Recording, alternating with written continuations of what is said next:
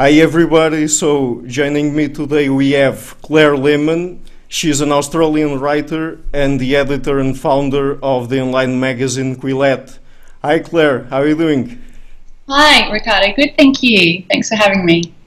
It's a pleasure. So, um, okay, for the first question, I guess uh, until now no one asked you this, at least from the from the interviews I picked up uh, because before you started Quillette, you were in college and you studied, at least for some time, psychology, right? Yes. So, uh, was there any particular reason for you to to decide to study this discipline? Oh, uh, yeah, I I did an English degree when I first went to university as a 17 year old. Um, and I did three years of that, but it was, um, how can you say, postmodernist in its orientation. And so I had to make a career uh, plan change. So I always wanted to be a, an English scholar, I wanted to be a professor of Shakespeare. Mm. But when I went to university, and this was in the very early 2000s, uh, it was already quite post structuralist in its orientation, and you had to just look at texts through um, pre present day political questions like how is gender constructed. You know, if you read something like Othello, it was how is race constructed, and you couldn't look at the characters in the texts. And mm -hmm. what I was always interested in in novels and plays, particularly Shakespeare, was the psychology. And I thought that Shakespeare was uh, a proto psychologist, right? So that's why I liked him. And I thought, well, if they're not giving me that in English, I'm going to just go and study psychology. And so I, I shifted over and um, I took it from there. And I still really enjoy psychology. It's just that I got older and I started a family, and it just wasn't compatible with me doing a master's which required um, very long hours of unpaid clinical work, I couldn't do that. So, yeah. Uh, and was that one of the primary reasons for you to decide to uh, to get outside the the course to to stop the course there, the master's degree, and to start Quillette, or was there anything else going around for you to to take that decision? Yeah, I mean, it's not a decision I came to lightly, and there were a range of different factors. Um, I would just say that I didn't, I wasn't enjoying my course, and that had mo- had a lot to do with how it was run, and I didn't like the people running the course.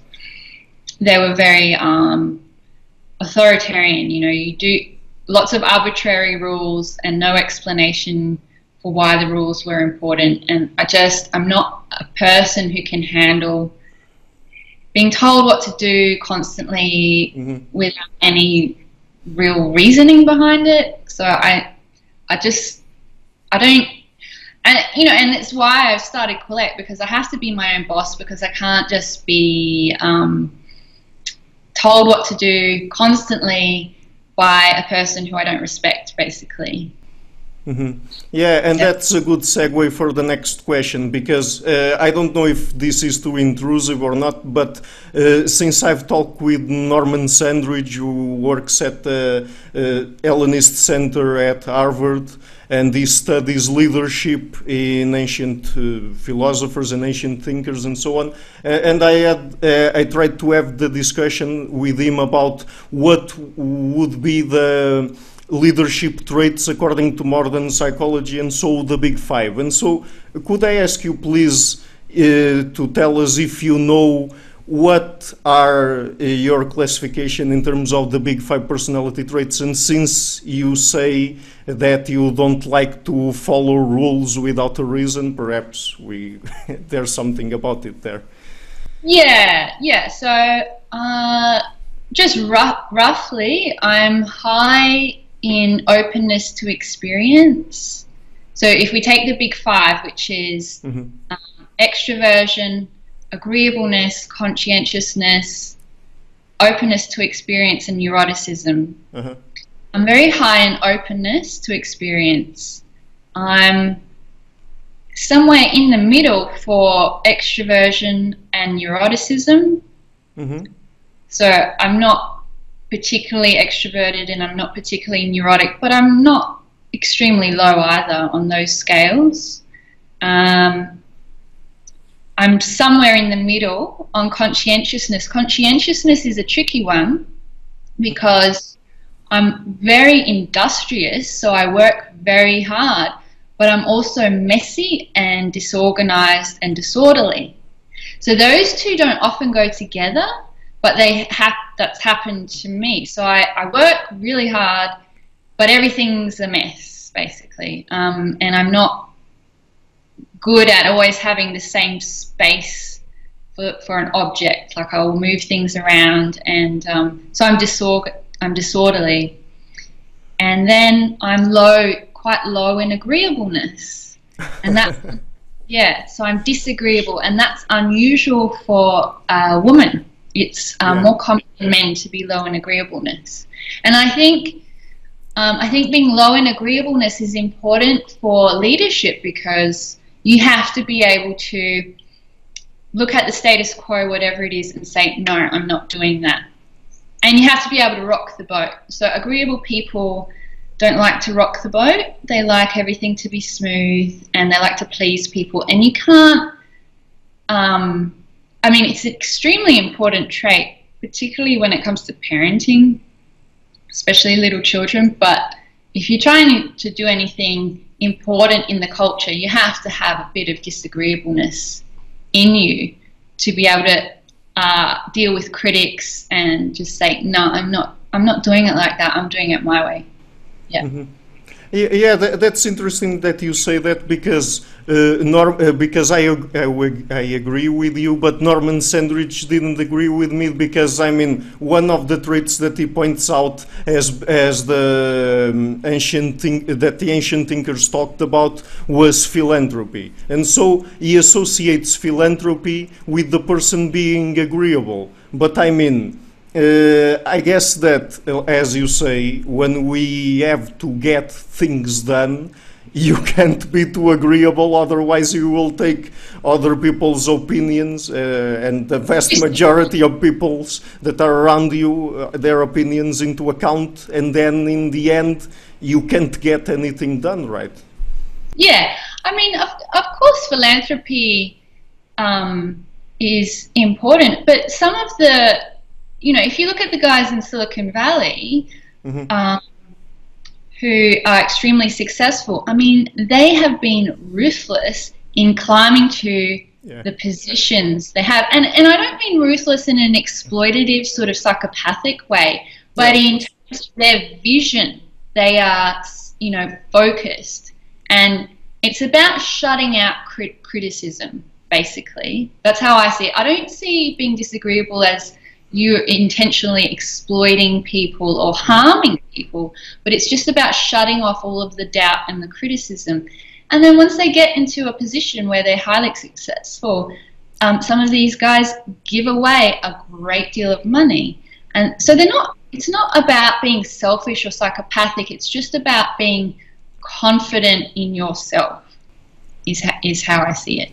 Mm-hmm. Yes, because I, I also talked with him about this, uh, about um, Paul Bloom's work on empathy and, and trying to separate cognitive empathy from emotional empathy. And I mean, uh, I guess to be a, a philanthrope, you would have to be uh, empathic in some way, but uh, it's better to be uh, to espouse cognitive empathy, that is, to know how other people in their situations are dealing with life and if they are suffering or not, but not to be to be emotionally overloaded and to feel yeah. what the other person feels, right?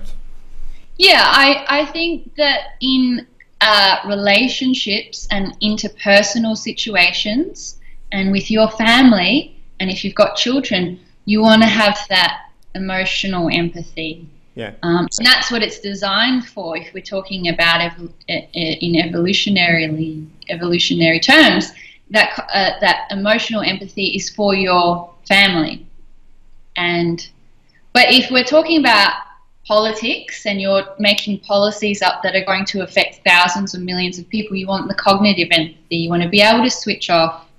Um, you, you know, you, your judgment is going to be skewed by that one single case of a girl being, um, you know, harmed. And if you if you design a policy incorrectly, it can have unintended consequences, which can lead to a great deal more of harm down the track. So you have to be able to think in statistical terms, which requires cognitive empathy. Yeah. Mm-hmm. Exactly. And so, would you say that for a man to be disagreeable and for a woman to be disagreeable is the same thing in the man uh, and the woman? The, the, uh, do you think that it, exp- that it is expressed the same way uh, in both? Well, um, I haven't thought about that question. That's interesting, and it, it, it, it sort of depends on what other traits a person has. You know, um, I mean, we have to also acknowledge that uh, criminals can be very low in agreeableness, but they they're also low in um, generally criminals are also low in conscientiousness, so they have no um, often have no sense of duty or honor, um, and high. Well, sorry that that's not true. A, a, a personality profile that might predict criminality is being is having a low IQ, low conscientiousness, and low agreeableness. And so that's not a good combination. You don't want to have those three things: low IQ, low conscientiousness, and low agreeableness. Now, if someone's got a very, they're gifted with a very high IQ, they're high in conscientiousness, um, they're reasonably low in neuroticism, but they're disagreeable. I mean, that's they that person if they if they choose a goal that is worthy and that can benefit society, that person can achieve great things. Um, I haven't thought about sex differences in disagreeableness between men and women, and I think that would all be dependent on what other traits the person has. Um, certainly, that you can have. There are plenty of women who have, have dark triad traits. And I think, um, yeah, so Peter Jonason, who studies the dark triad, he might be able to help you with that question. Yeah, he would know about the sex differences. Mm. Yeah, uh, uh, and th that what you talked about about being low in agreeableness, low in conscientiousness, and low in IQ. That's perhaps what Adam Perkins talks about when he refers to the welfare trait, right? Uh, people, oh, uh, people yeah. that have those characteristics and yeah. that don't want to follow with with what society wants for them to do and to comply with. Uh, if they end up uh, uh, depending on welfare, then they tend to stick with it and don't do anything with their lives, right? Yeah, I have have not read Adam's book um, from mm. cover to cover, but I, I think I think that's the general argument that you can have a cluster of traits that go together, which are very um, that just in they, they become antisocial. You know, when you have this grouping, yeah. Mm-hmm. Yeah, and so uh, to to get back to Quillette again, because I mean I find the website interestingly clean in terms of net not having any kind of publicity there and so on. Uh, it, it, the fact that you don't have publicity was that a conscious choice, something that you really decided to do, or simply something that happened? Well, advertising doesn't make any money. I mean, it makes a tiny amount of money. So if I had ads on Quillette, even though I get um, uh, between 1 million and 2 million views a month, I would make a couple of hundred dollars through advertising. So it's really not worth it when you consider that it ad, ads are ugly and they um, they slow down the the loading speed of your website. Mm-hmm. So, like, mm-hmm. why would you make your website ugly and slow it slow down its loading speed for a couple of couple of hundred dollars? It's not. It's just not worth it. Um, and we've never had a, a, clickbait model where we need to get millions of views to um, to sustain ourselves. We just don't have that model, and our readers don't respond. Even if we did publish clickbait, our readers would be like, "What is this? We're not, we're not reading that." so yeah, yeah, and that's great. So, but but another question that I wanted to make is that do you think that because uh, I think that in terms of uh, of audio visuals, I'm doing something that goes more or less along the lines of of what you're doing with with my channel, uh, uh, and uh, I feel personally that when I'm thinking about people to contact to try to have interviews with them, uh, that I have a kind of bias in terms of oh, if I know about this discipline, then I'm interested in having someone to talk about this. And if I don't know much about that, I don't feel it is. So, do you think that uh, in the case of Quillette and yourself, when it comes to publication, that it could have there some sort of bias in terms of what are your intellectual interests? Oh, yeah, for sure. I mean, uh, it's no secret that um, many of our contributors uh, have training in psychology, mm. and it's no secret that I created it because I wanted to challenge, I wanted an outlet to challenge the dominant blank slate narrative that is prevalent within mo- the media in most Western nations. And that's the real reason I created it because um, I've read a lot of literature in the behavioral sciences and what I understand to be um, the scientific consensus on several issues is simply not reflected in the media. Um, and I there's a there's a big gaping hole, and I think general you know the intelligent newspaper reading public would like to know some of the some of the, these um, consensus topics such as sex differences or intelligence or um, you know j- just general just general trends that are investigated in these scientific areas. I mean, people want to know about it, um, and and so I just I saw a gap basically, and I just wanted to fill that. Mm-hmm. Exactly. Yeah. Uh, yeah. So I would agree there's a bias, but we don't see it as a bad bias. Yeah, I'm not saying that, that all biases are uh, are bad, right? yeah. Um, and so uh, recently you started expanded a little bit more. C could you tell us a little bit about that, the recent expansion you you have, and uh, perhaps something that could be coming around in the future? Uh, well, it's moving slowly, but we so there's a group of three of us now. There's myself, there's Jamie Palmer, who's extremely talented writer from the UK. He's um, an editor, and Jonathan Kay, who is a Canadian editor with a great deal of experience. He's worked at the National Post and he was formerly the editor of The Walrus before he left underneath um, a storm over cultural appropriation. I think he defended cultural appropriation, and the Canadian literary scene sort of blew up as they do on Twitter and called for his blood, and he had to resign.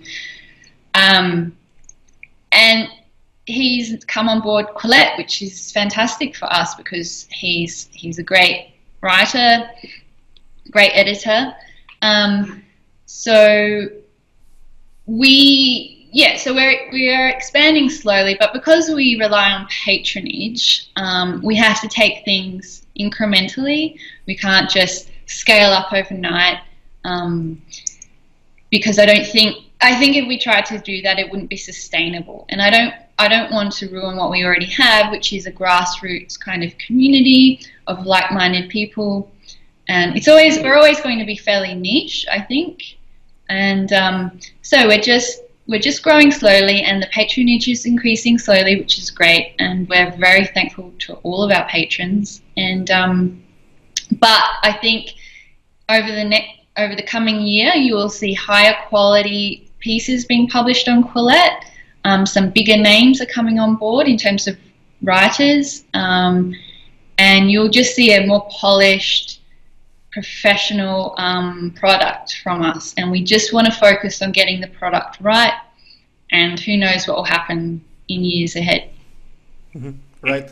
Uh, and, and in terms of uh, themes that are explored in Quillette, because I read your piece, the interview you did with Clay Routledge for Psychology Today, and there you told him that um, you were interested in having articles about, for example, animal rights, effective altruism, uh, progressive policies to help young parents uh, at work, and so on. Um, are you managing to to get uh, people to write about these other issues that you, you would like to have covered on Quillette? Yeah, so we recently published an article um, presenting the case for veganism by mm-hmm. an effective altruist called Jacy Reese. Um, and we've had a few articles on animal rights, which I think is a very interesting topic. Um, we haven't had many articles on progressive redistributive policies, which I'd like to have more of. I mean, I'm sort of perceived as right wing because I criticize identity politics and feminism and a lot of um, sort of lefty craziness on universities.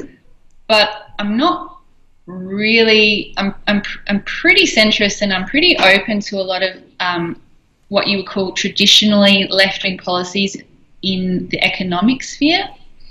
Um, I think, like I believe in the welfare state and so on. Um, so I, would actually like to publish more pieces defending the welfare state or um, arguing for different ways to design the welfare state to benefit people better.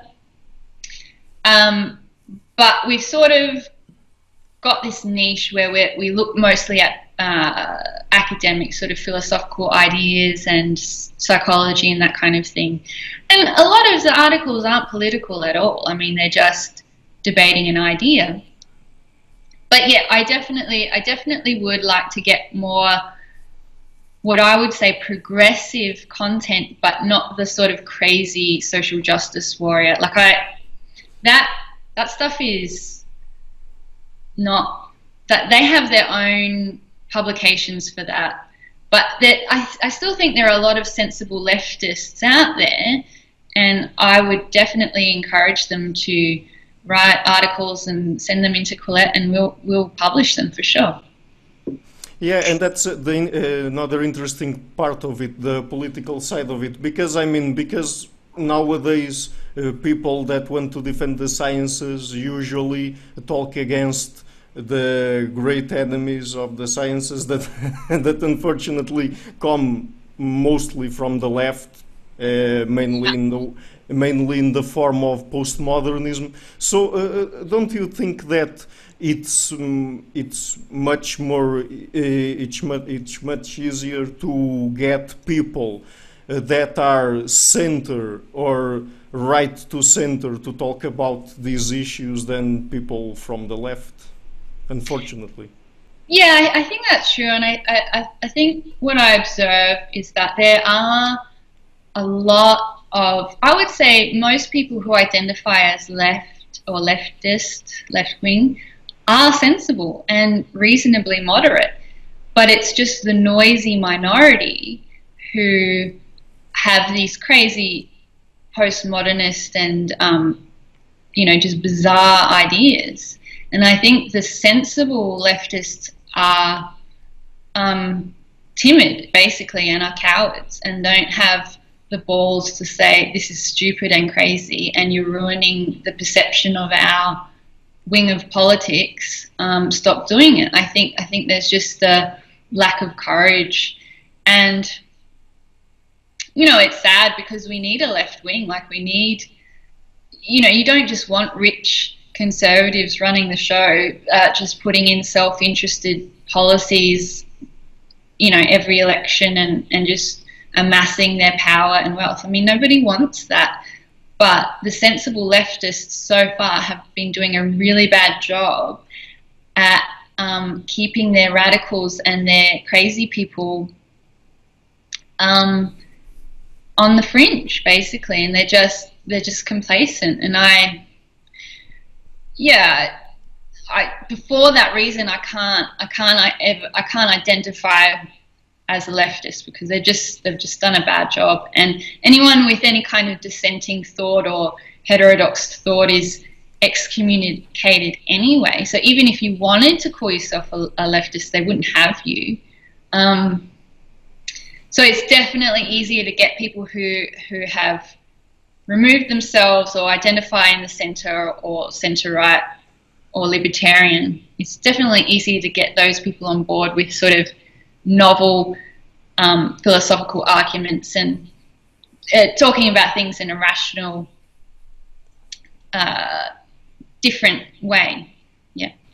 Yeah. Mm-hmm. Yeah, and and wouldn't you say that there are a lot of people out there that are really intelligent and classify themselves as classical liberal, but then when it comes to let's say madness that is happening on U.S. campuses and and things like that, that they tend to think that it's not really that important what's happening, even though it's uh, we also have things going on in terms of politics and public policy, uh, that they say something along the lines of, oh, we, are, we already have things like these in the 70s, in the 80s, in the 90s, and so on. And this is just something that comes and goes, and now it's in another uh, another time of peak activity, let's say. But this this will this will eventually end, and and they say it's not really that important. But but uh, what do you think about about that position? Yeah, well, I mean, nobody knows. Nobody can see into the future. We don't really know. I mean, you can say that nothing worse is going to happen, and you might be right. But you could also say that these kids who um, disinvite speakers and think that free speech is trivial and who create safe spaces and trigger warnings. You could also make the argument that they're going to graduate soon and are going to go into elite professions such as the law, the media, teaching, and they're going to be in positions of power. And if they don't understand the importance of basic the basic principles that underpin liberal democracy, you could make the argument that liberal democracy is going to be in very big trouble if the next generation of elite professionals don't even understand what free speech is for. Um, I, I mean, we have to be careful not to be too alarmist, but I would say that every generation has to have people who are going to stand up for the principles that make a, a liberal democratic society work. I mean, doesn't just happen. It, it, liberal liberal democracy doesn't just fall out of the sky and land on the ground. Like people have to build it, maintain it, preserve it, argue for it, protect institutions, and it's you know the responsibility of people like me and you and other people to do this preserving and maintaining and to and for and, and to keep the people who want to tear it down out. Um, and we might be successful, but we might not be, and we don't know. Like we we really don't know. So, I mean. I, I'm generally of the view that we're not alarmist and there is a real threat, but that being said, I could be wrong and other people could be right. But it doesn't change the fact that there still there still needs to be individuals out there advocating for these principles. Every generation needs that. Yeah. Um, and uh, have you already been the target of something coming from these extremists that put you in a situation where you were really afraid of what might happen after that? No, I've never never been in a position like that. No, never. I mean, well, well that, that, that's that's great to know. But uh, yeah, please continue. Sorry. Oh, I've had um, before my bio on Twitter said that I was the founder and editor of Quillette. I think it just had editor, and I had I've had people like tagging in Quillette saying you need to fire this editor. so I mean, if I was if I had a, a, a job where you know like I had a boss, maybe people would go after my job. But thankfully, I'm not in that position, so they can't go after my job. I've never been afraid for my physical safety. No. Mm-hmm. And yeah, and I'm cu- um, I'm curious. What is the situation in Australia in terms of uh, how the extreme left expresses itself in the at the societal level and the political level and so on? Well, we're lucky in Australia on many measures, and um, we're lucky that we never went through the um, GFC, so we never had a big recession around 2007, and we don't have a hollowing out of the middle class the way mm-hmm. the US does, and where lots of countries in Europe. So we don't have a great mass of disaffected youth who might turn to fascism or communism as a outlet so we're really lucky in that respect. We do have a creeping bureaucracy. So the, we've got the Human Rights Council in this country that, you know, they they put out heavily biased, skewed reports onto things like uh, about things like um, you know rape rape culture on Australian university campuses, and it's just like you read the you read the study, and it's taken a self-selected sample. And you know the definition of sexual harassment is like making an off-color joke. And you're thinking why are you trying to drum up drum up hysteria in this country? Like why are you trying to import this grievance culture from america here? We don't need that. You know i, I would say that we're really lucky. We have um, if anything australians are quite politically apathetic, which is good on one level because you don't get the um, the polarization that you get in other countries. Um, on another level, we can on another level we have a lot of busybodies. We have a lot of busybodies in government um, agencies who want to like uh, enforce their their upper middle class norms on everyone else. You know, don't make off color jokes, don't drink soft drink, don't eat this, don't do that. So we have lots of busybodies, and, and that kind of reflects the fact that we were a penal colony, so the English sent convicts to Australia, but they also set, sent a lot of prison wardens. And so we have a whole class of sort of prison warden like busybodies trying to tell other people how to live their lives. That's probably the worst thing we've got here. We've got a growing, there is a bit of a risk. We've got a growing sort of um, white nationalist sort of uh, segment. I'm not sure how um, big they are, and I don't know if it's a bit of a beat up. But that's got to be that's got to be nipped in the bud. And I think, like I the thing that worries me is that the hard left and the hard right feed off of each other. As yeah. soon as you, you get the hard left and then you get the hard right as a reaction, and it then it can spiral out of control, and that's that's scary. But I don't know if it's ever going to get to a critical mass in Australia. I hope it doesn't. Mm-hmm. Yeah, and and because you work more at the intellectual level. Um, do intellectuals in Australia also have, uh, at least in the public sphere, these discussions between extremes in terms of opinion from both sides, or? or... Uh, Australia doesn't have a very vibrant intellectual culture, unfortunately. It's always been that way. Um, we we're more a, of a country that pays attention to sport than things like art and ideas, um, which is unfortunate for people like me.